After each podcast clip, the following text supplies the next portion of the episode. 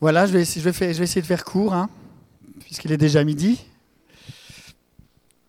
Ça m'a touché ce, que tu as dit, Janine, encore à la fin, par rapport au Seigneur qui nous invite. Alors, est-ce que vous seriez d'accord que je vous invite à venir manger à ma table si je vous offrais du pain et un verre d'eau? Ce serait. Merci, ça me, ça me touche, parce que ça veut dire que ce n'est pas tellement la nourriture qui vous intéressera, ce serait d'être en conscience ensemble. Hein. Maintenant, le Seigneur, je crois que quand il nous invite à sa table et qu'il dit venez manger et venez boire, il est, je pense qu'il se réjouit de la communion, mais je crois qu'il prépare aussi une table qui est magnifique. Quand, quand Donna elle prépare à manger, qu'on a des invités, je peux vous dire qu'elle fait des choses super bien. La table, elle est toute belle, il y a des belles assiettes, il y a les verres, il y a de la déco. Imaginez un mariage, la déco des tables, etc. Mais le Seigneur, c'est comme ça qu'il nous invite il met les petits plats dans les grands.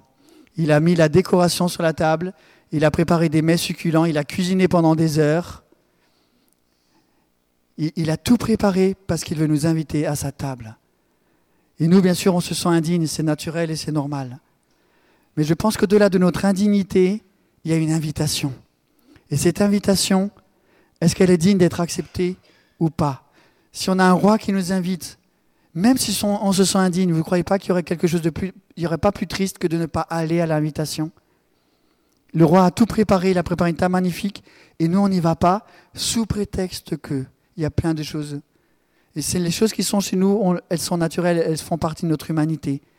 Mais le Seigneur nous appelle à accepter l'invitation et à le rejoindre. Et à le rejoindre le plus souvent possible dans l'intimité, dans la présence, d'être à table. Vous savez, euh, au début ce matin aussi avant le culte, je me, disais, mais Seigneur, en fait, à table, tu as préparé quelque chose, mais tu as préparé mon nom. Il y a une place avec mon nom. J'ai une place attitrée. Et pendant le culte, je pensais encore une chose, je me disais, nous, à nos invitations, on a, on a l'habitude d'être sur des chaises. On est assis à notre chaise, et puis l'autre est quelque part un peu plus loin, à gauche ou un peu plus loin, à droite. Alors après, on a des conversations, soit pleine d'affection, ou alors parfois des conversations polies. Mais le Seigneur, quand il nous invite à sa table, il nous invite tous ensemble, bien notre nom, mais quelque part, on est sur les canapés. Vous vous rappelez ces repas romains ou ces repas même en Israël, il me semble? Ah, on est sur des sofas, on se touche, on est collés les uns aux autres, on mange dans l'assiette de l'un d'autre. Non, je dirais pas jusque-là. en tout cas, il y a une convivialité, il y a une chaleur. Je ne dis pas qu'il n'y en a pas quand on est sur une chaise. Je me dis que quand, à la table du Seigneur, il y a quelque chose de particulier. On, a besoin de réaliser à quel point le Seigneur a fait les choses bien, et à quel point il nous aime, et à quel point il veut nous bénir et nous honorer. Oh, et c'est évidemment pas ce qu'on mérite. La question du mérite, elle est déjà dépassée maintenant. On sait que de toute façon, il n'y a pas de mérite. Si on en est à chercher du mérite, on n'a pas encore réalisé qui est Dieu et qui nous sommes.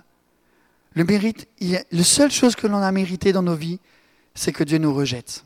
C'est que Dieu nous jette loin, nous oublie, nous envoie dans l'espace. Et Dieu a décidé d'en faire autrement. Donc la question du mérite, elle est dépassée. On sait qu'on est à un autre niveau de relation. C'est un niveau d'un amour qui s'offre, qui se donne, mais qui fait les choses bien, qui veut les faire à fond, qui veut nous aimer à fond. Je voulais prendre dans 1 Jean 4, verset 9. C'est ce que Janine a aussi dit déjà en introduction. Hein. Voici comment Dieu démontrait qu'il nous aime. Il a envoyé son Fils unique dans le monde pour que par lui, nous ayons la vie. Et voici en quoi consiste l'amour. Ce n'est pas nous qui avons aimé Dieu. Amen. Ce n'est pas toi qui as aimé Dieu en premier. C'est même pas toi qui l'as cherché en premier. Tu te dis que tu as erré dans la, dans la nuit de ta vie, que tu l'as cherché à tâtons, et qu'à force de chercher, tu l'as trouvé. À force de chercher, Dieu a été obligé de te répondre il s'est dit, mais celui-là, qu'est-ce qu'il me cherche bien? Et quelque part, il faut que je me laisse trouver. Non, Dieu t'a cherché. Dieu est venu jusqu'à toi. Dieu est venu jusque dans ta nuit. Dieu t'a voulu. Dieu a prononcé ton nom avant même que tu le connaisses. Et il criait dans l'univers ton nom afin qu'un jour tu le connaisses. Amen. Aussi a-t-il envoyé son Fils. Je vais le lire dans ma. Ça, c'est l'autre version, ça me perturbe des fois. Et cet amour consiste non pas en ce que nous avons aimé Dieu, mais en ce qu'il nous a aimé, lui, le premier. Il a envoyé son Fils comme victime expiatoire pour nos péchés. Bien aimé, si Dieu nous a ainsi aimés, nous devons aussi nous aimer les uns les autres. C'est ce que disait Janine, hein, cette, notion de famille. Et on peut vivre la famille entre nous quand on a compris que nous faisons partie de la famille divine. Quand nous avons compris que nous sommes invités tous les jours à la table du roi. Tous les jours, le Seigneur a préparé un repas pour nous. Et il nous accueille tous les jours. Le Seigneur désire notre présence. On vit la famille avec Dieu et on vit la famille les uns avec les autres, malgré nos erreurs, malgré nos manquements. Personne n'a jamais vu Dieu. Si nous nous aimons les uns les autres, Dieu demeure en nous et son amour est parfait en nous. Nous connaissons que nous demeurons en lui, demeurons en lui qui demeure en nous, en ce qu'il nous a donné de son esprit. Et nous, nous avons vu, nous attestons que le Père a envoyé le Fils comme sauveur du monde. Et c'est ce que disait Luc. Hein c'est bientôt son anniversaire parce qu'il est venu dans le monde. Celui qui confessera que Jésus est Fils de Dieu, Dieu demeure en lui et lui en Dieu. Amen. Est-ce que nous voulons confesser le nom de Jésus? Est-ce qu'on peut simplement dire Jésus maintenant? Jésus, tu es Fils de Dieu. Seigneur, tu es le Fils de Dieu, tu es mon Sauveur et mon Seigneur. Les paroles de notre bouche ont du poids. Et nous, nous avons connu l'amour que Dieu a pour nous et nous y avons cru. Et nous avons connu l'amour que Dieu a pour nous. C'est lui qui nous aime en premier. Ce qui fait que dans toute base de ce que je vis, il y a une chose que je sais déjà. Il y a une chose qui est déjà établie. Il y a une chose qui est posée comme fondement. C'est un postulat de base. Dieu m'a aimé le premier. Il m'a chéri. Il m'a voulu. Et nous, nous avons connu l'amour en ce que l'amour que Dieu a pour nous, nous y avons cru. Est-ce que quelqu'un y a cru? Est-ce que quelqu'un est concerné par ce passage? C'est de nous que Dieu parle. Là, je suis dedans. Je suis dans le nous. Mon nom est dans le nous. Dieu est amour. Celui qui demeure dans l'amour demeure en Dieu et Dieu demeure en lui. Tel il est, tel nous sommes aussi dans ce monde. Et vous voyez que c'est en gras dans le texte? Non, c'est pas en gras? Ah non, c'est que chez moi, pardon. C'est en gras. Dans ma pensée en ce moment, c'est en gras. Tel il est, tel nous sommes aussi dans ce monde. C'est en cela que l'amour est parfait en nous, afin que nous ayons de l'assurance au jour du jugement. L'amour est parfait quand je réalise que tel il est, tel je suis. L'amour est rendu parfait dans ma vie quand je réalise que tel il est, tel je suis déjà sur la terre. C'est pas seulement tel il est, tel je serai dans le ciel. C'est tel il est, tel je suis aujourd'hui. Ah, mais tu me connais pas. Ah, mais tu n'as pas vu tout ce que je suis capable. Oui, je sais. On ne sait pas tout et toi-même, tu ne sais pas tout sur toi. Si tu devais tout savoir sur toi, tu t'effondrerais et tu te relèverais plus jamais. On ne peut pas mesurer la profondeur de qui nous sommes dans notre faiblesse et dans notre échec. On ne peut pas. Il n'y a même pas de limite à ça. Et Dieu ne nous demande pas de mesurer notre limite ni de la connaître. Lui la connaît. Lui seul a pu la sonder. Et il a tellement bien sondé qu'il l'a prise sur lui et qu'elle est devenue sa limite, c'est devenu son échec, c'est devenu la profondeur de sa petitesse et de sa bassesse. Il a dit, moi je prends toute la profondeur que toi-même tu serais jamais incapable de sonder. Mais je la connais, je la sonde et je la prends et je la fais mienne. Et par contre maintenant je te donne la profondeur de mon amour, la profondeur de ma justice. Et tant que tu t'appuies dessus, tu rentres dans mon repos. Quand tu sors de là, tu sors de mon repos et de ma paix. Si tu ne réalises pas qui, tu es parfaitement en moi, tu es en train de quitter le terrain de l'amour. Tu es, en train de, rentrer dans autre chose, dans le fait que tu vas essayer de gagner mon amour. Tu vas essayer de le mériter, mon amour. Ou tu vas te dire, de toute façon, je ne pourrai jamais être aimé pour de vrai. Parce que tu n'as pas réalisé tout ce qu'est-ce que ça signifie, mon œuvre. La crainte n'est pas dans l'amour. Amen. Est-ce que nous avons encore des craintes? Là, par contre, je vais me poser la question dans l'autre sens. Si quelqu'un n'a pas de crainte, qu'il lève le doigt. Parce que nous avons des craintes. Et ça veut dire que quelque part, Dieu veut dire que nous, nous avons encore besoin d'entrer plus profondément dans son amour. Et, mais l'amour parfait, qu'est-ce qu'il fait?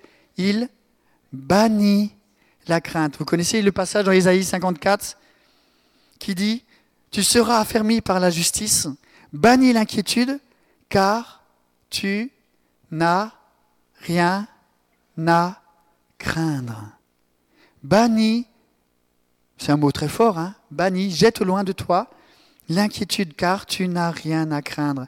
Et la frayeur, la frayeur, j'avais regardé, je ne l'ai pas noté, mais il y a quelque chose de très fort dans la frayeur, c'est la peur de la destruction, la peur, la terreur, quelque chose qui vient pour nous attaquer, pour nous détruire et nous enfoncer. Et la frayeur, car elle n'approchera pas de toi, mais à toi de les bannir à toi de les bannir. Et il faut que nous fassions un acte de foi et je bannis la crainte de mon cœur et de ma vie. C'est une position que l'on prend. Je bannis la crainte, je suis aimé profondément. Je suis aimé d'office, je suis aimé par défaut. Par défaut, je veux dire, je viens et je suis déjà aimé. Je ne peux rien y ajouter, je suis aimé. J'y suis pour rien, j'y peux rien. J'en peux rien. C'était un ancien élève qui disait ça, j'en peux rien. Eh ben, j'en peux rien, j'y suis pour rien. Qu'est-ce que je peux ajouter si, tu, si tu étais fiancé, que tu as un amoureux qui t'aime, et toi tu vas essayer de dire, bon maintenant, qu'est-ce que je peux faire pour qu'il m'aime? Je reviens le matin, je me lève, qu'est-ce que je vais essayer de faire? Je voudrais bien qu'il tombe amoureux de moi. Et l'autre personne a dit, mais je suis déjà amoureux, c'est fait. Maintenant, tu n'as plus qu'à en vivre, tu n'as plus qu'à en bénéficier. Alors, bien, sûr, il y, a des, il y aura des choses qui font que des, fois tu dis, je ne suis pas digne, mais oui, mais l'amour est là, quoi. C'est ainsi. Alléluia Jésus. Et si le Seigneur nous a rendus parfaits, nous a rendus euh, semblables à lui, ça veut dire quelque chose de particulier. Je voudrais prendre dans Hébreu 1.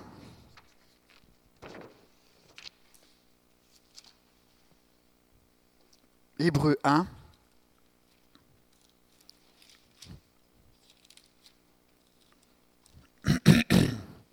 Excusez-moi, j'ai ma voix qui s'est un peu cassée. Ah, je vais aussi le prendre dans mon texte à moi.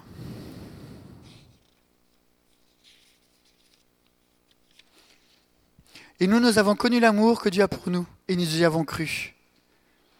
Ah, après, merci. Après avoir autrefois à plusieurs reprises et de plusieurs manières parlé à nos pères par les prophètes, Dieu dans ces derniers temps nous a parlé par le Fils. Il l'a établi héritier de toutes choses. Il a aussi par lui créé le monde. Il est le reflet de sa gloire il est l'empreinte de sa personne. Il soutient toutes choses par sa parole puissante. Il a fait la purification des péchés. Tiens, c'est marrant, c'est le, même, texte que dans 1 Jean que nous avons lu tout à l'heure. Il a fait la purification des péchés. Il s'est assis à la droite de la majesté divine dans les lieux très hauts. Ce passage, je le mets en parallèle avec l'autre. L'autre nous parle un peu de nous, combien Dieu nous a aimés, combien il nous appelle à nous aimer les uns les autres, à savoir qui nous sommes en lui, et un des points centraux, Jésus a fait la purification des péchés. Et ce passage, c'est comme si maintenant il met l'accent sur Jésus. Voilà qui il est, l'héritier de toutes choses, celui qui soutient toutes choses par sa parole puissante, le Créateur, et il a fait la purification des péchés. Les deux passages se rejoignent dans le fait que Jésus est venu comme sacrificateur, comme sacrifice pour nos péchés, qui les a enlevés. Et qu'est-ce qu'il nous apprend? Si je suis comme Jésus dans le monde, ça veut dire que je suis fils de Dieu. Amen. Je, ressemble à Jésus, je suis comme lui. Et alors, est-ce que ce passage, il y a quelque chose qui me concerne ou pas? Est-ce que je peux dire que je suis un héritier aussi? Je suis un héritier de toutes choses. Le Seigneur dit que je suis héritier de Dieu, co-héritier de Christ. Christ est héritier de toutes choses et je suis un héritier moi aussi. Je suis là-dedans, comme le Fils de Dieu. Il est l'héritier de toutes choses et moi aussi. Il, a créé le monde. Et quelque part, comment il a créé le monde? Avec quoi le Seigneur Jésus a créé le monde? Avec la parole. Par la parole, il y a des mondes qui ont surgi. Par sa parole, Dieu a créé, il a ordonné la chose à exister. Et qu'est-ce que Dieu, qu'est-ce que ce passage me dit? Si je suis comme Jésus, qu'est-ce que j'ai dans ma bouche? Une parole créatrice. J'ai une parole puissante moi aussi. Je fais partie de la famille de Dieu. Je suis fils de Dieu à même titre que Jésus. Je suis assis à la même table et je ne suis pas un citoyen de seconde zone. Je suis le même. Tel il est, tel je suis dans ce monde. La parole qu'il a, c'est la même que la mienne. Je peux parler comme lui. Je peux créer des choses. Merci. Je peux parler des choses. J'ai le droit de parler dans ma vie. J'ai le droit de parler dans ma famille. J'ai le droit de parler dans mon travail. J'ai le droit de parler dans ma ville. J'ai le droit de parler dans ma nation. Parce que je suis fils. Parce que je sais que je suis aimé.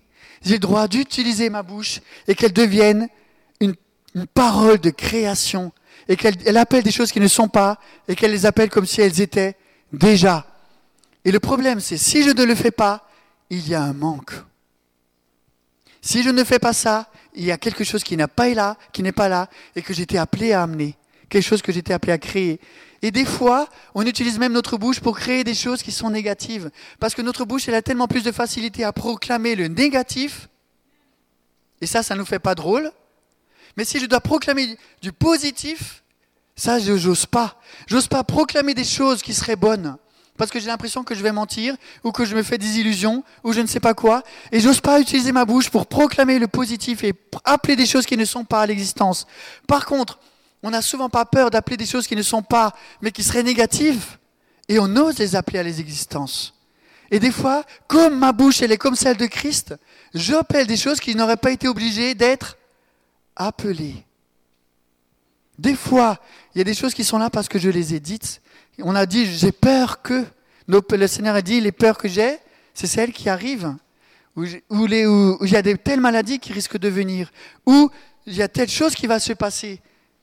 Et là, nos bouches, elles sont tellement conformes à la pensée de ce qui est autour de nous qu'elles proclament les choses sans même s'en apercevoir. Nous avons besoin de repentance, de guérison de nos bouches, de les délier et de les réattacher à ce qui est vrai et ce qui est juste. Qu'il y ait une guérison dans nos bouches. Et afin qu'elles deviennent des outils de création. Que ma bouche devienne comme la plume d'un habile écrivain. Je crois que je l'avais déjà dit que ma bouche devienne comme la plume, que j'apprenne à, styliser les choses, à être un sculpteur des choses par la bouche. Le Seigneur a sculpté le monde par sa bouche. Il a sculpté les montagnes, il a sculpté les forêts, il a sculpté les animaux, le fonctionnement du corps humain. Il a fonctionné ton visage par la bouche. Et le Seigneur nous appelle à être créateurs, à créer par la bouche, à devenir habile de la bouche intelligent, à utiliser notre bouche avec intelligence et amener des choses qu'on aurait pensé qu'elles ne viendraient jamais. Il est le reflet de sa gloire. Vous m'attendez là au tournant? Bien sûr, tu l'es aussi. Tu es le reflet de la gloire de Dieu. La gloire de Dieu brille sur ta vie. Alors le Seigneur a pour l'instant permis que cette gloire elle soit dans un vase de terre, un vase d'argile. Ta gloire est encore cachée, elle est encore couverte, elle n'est pas toujours visible. Même des fois on voit plus le vase que le contenu. Des fois, le vase a pris tellement d'ampleur que le contenu disparaît. Et le Seigneur veut nous guérir de ça, afin que le vase garde sa place et que le contenu devienne de plus en plus visible. Que la gloire de Dieu qui est dans ta vie devienne visible autour de toi. Mais la première étape, c'est que toi, tu saches qu'elle est là.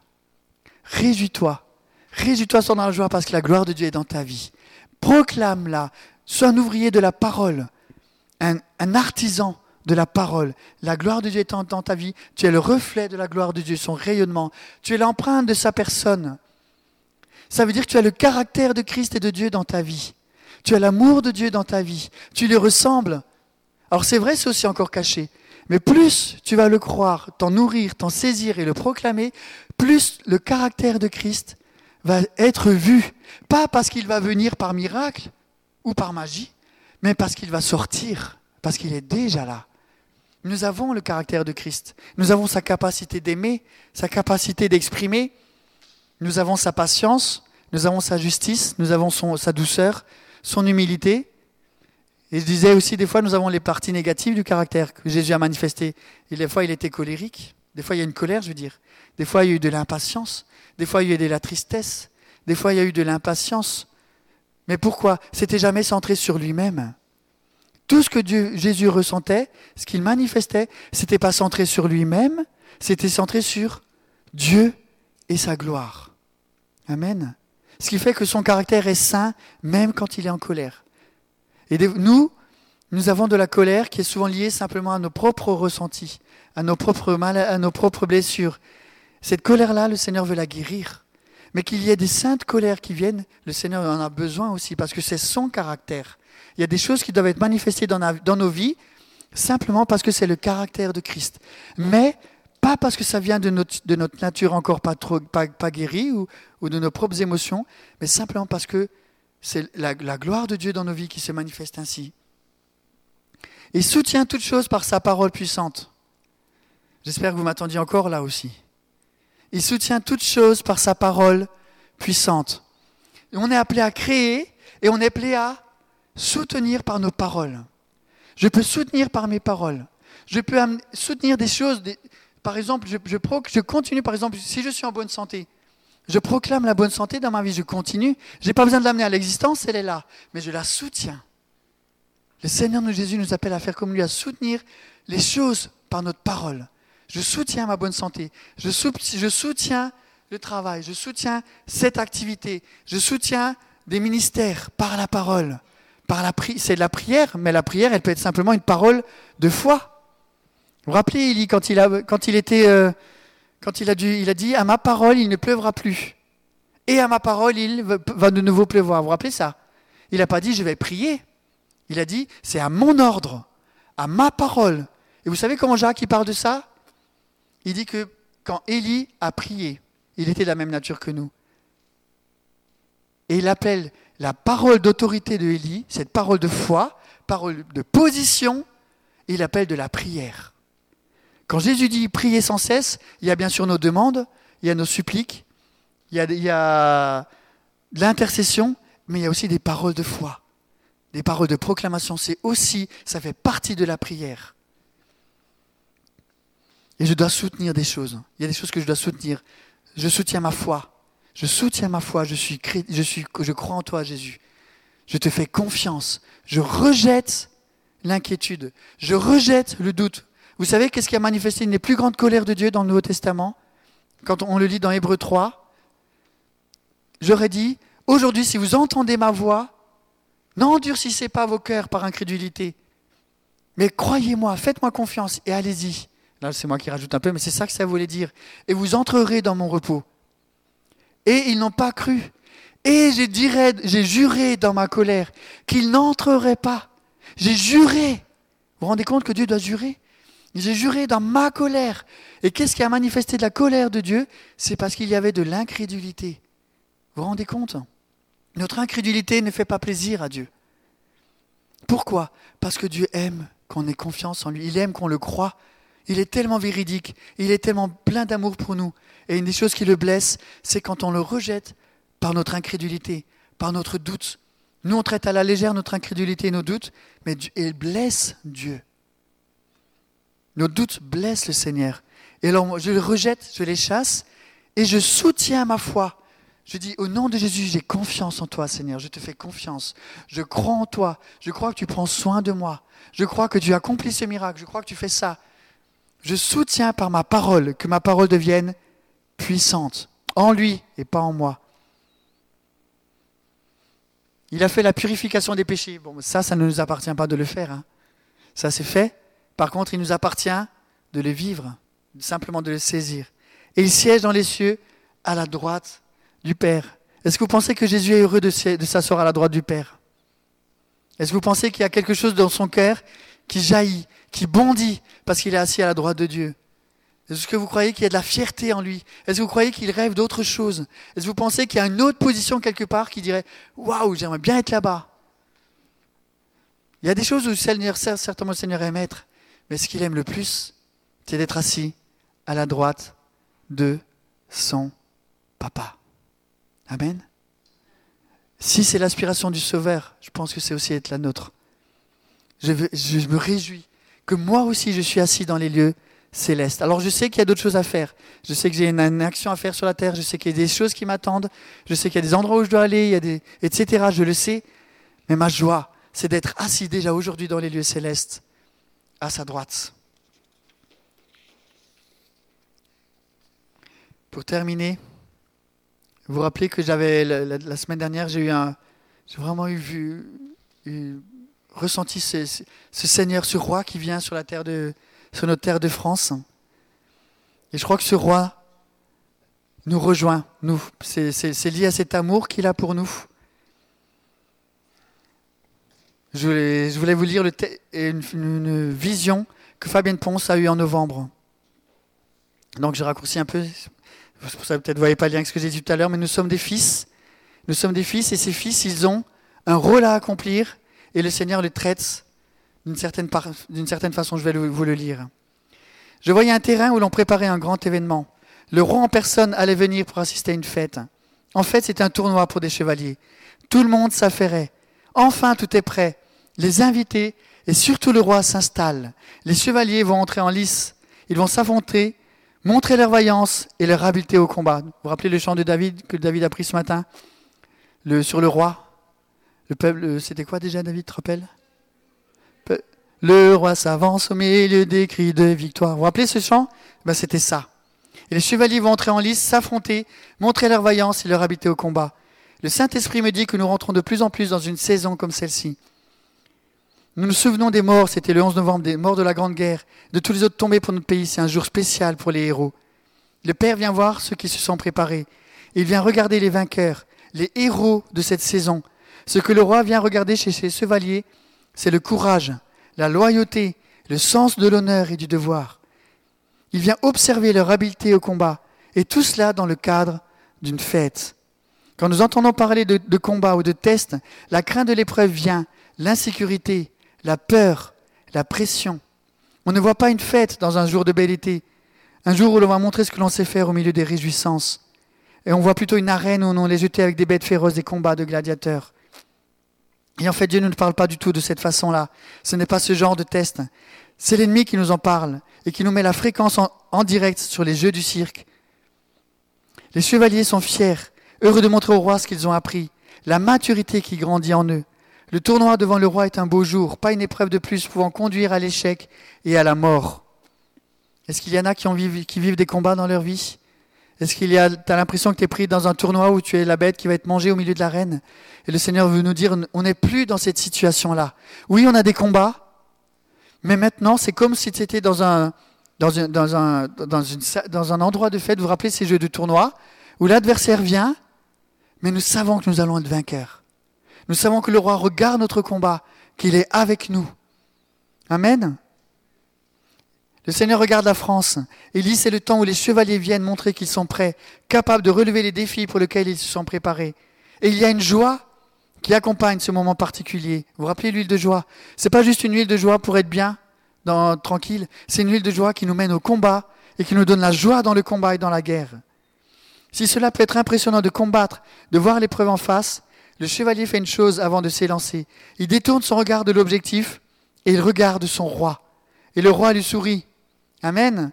On dirait même qu'il rit, car il voit autrement le combat et son issue. Alors le chevalier s'élance, peut-être bien même en souriant ou même en riant. Est-ce bien raisonnable avant et pendant le combat? Oui, car notre roi rit dans les cieux. Il rit devant ses ennemis qui se sont dressés devant lui. Et ces vainqueurs qui s'élancent ont cherché son regard et ont vu autre chose. Quel est ton tournoi, ton test aujourd'hui?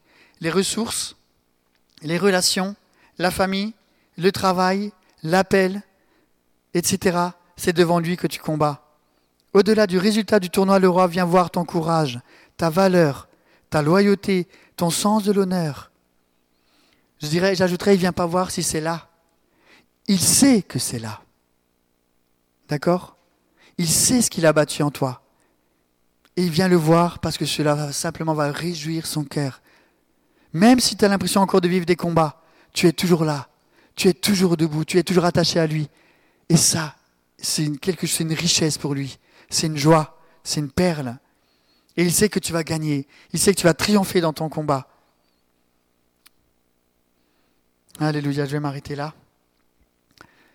Alléluia. Simplement, Seigneur, on, est, on se réjouit de savoir à qui on appartient. On se réjouit de savoir que tu es notre papa, que nous sommes tes enfants, tes fils, que tu nous traites en tant que fils, tu nous traites comme Jésus. Tu nous dis dans ta parole que tel il est, tel nous sommes.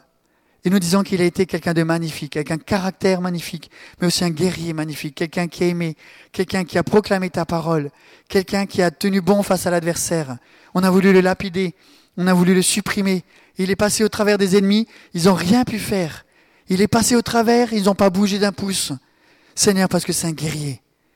Seigneur, il a été jusqu'à la mort de la croix. Il a affronté la mort. Il a affronté l'humiliation et la honte parce que c'est un guerrier.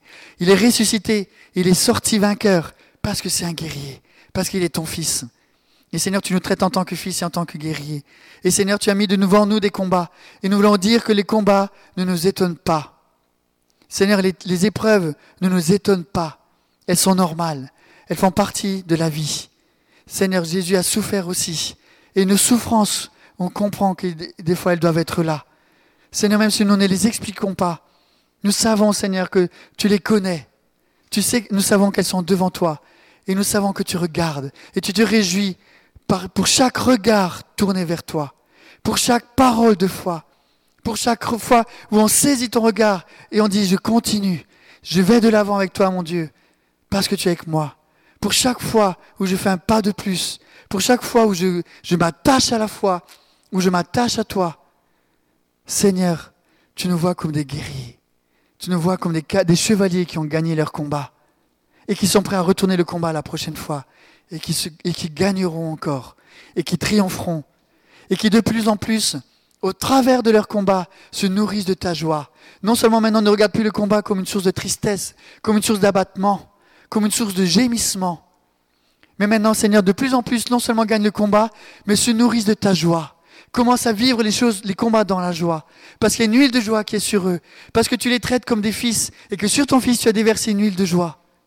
Parce qu'il a aimé la justice et qu'il a haï l'iniquité, qu'il a été le guerrier qu'il a été. Et tu déverses sur nous cette huile. C'est la, c'est la suprême reconnaissance, Seigneur. Et nous te louons et nous t'adorons. Nous bénissons ton nom, Jésus. Amen. Alléluia. Que les paroles de foi soient dans nos bouches. Que les paroles de foi et que nous menions le combat de la foi.